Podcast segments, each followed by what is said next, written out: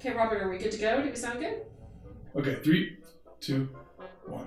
Our guest today is a longtime friend of mine, the really extraordinary African American soprano Nicole Heaston. We're joined today by Maestro Carlos Miguel Prieto. Veteran supers of the Utah Opera, Dominic Barcy and Steve Moga. Nick and Claudia Norton. Composer Kevin Putz and librettist Mark Campbell. Principal percussionist Keith Carrick. Dr. Jason Hardy. Tomar Zulin.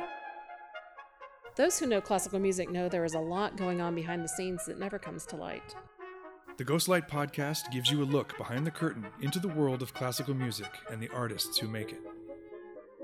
Musicians often stay and chat after a performance is over. With the Ghostlight podcast, it's like we grabbed a few, plugged in a microphone, and pressed record.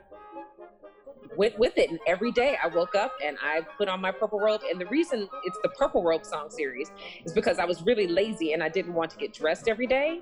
So I said, I'll wear this robe every day. And that like kind of kills all of that. I need to get dressed. But it took off. we will go to a, a place where they sell tickets at 30 40 50 dollars and we already know that when those are four or five dollars or less that it's going to be completely a different experience Absolutely.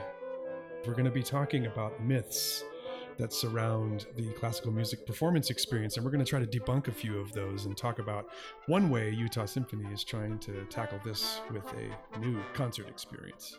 Oh my gosh, it was like a Robert Frost poem. I agree. Two roads. She's going to laugh at me. I'm going to stop.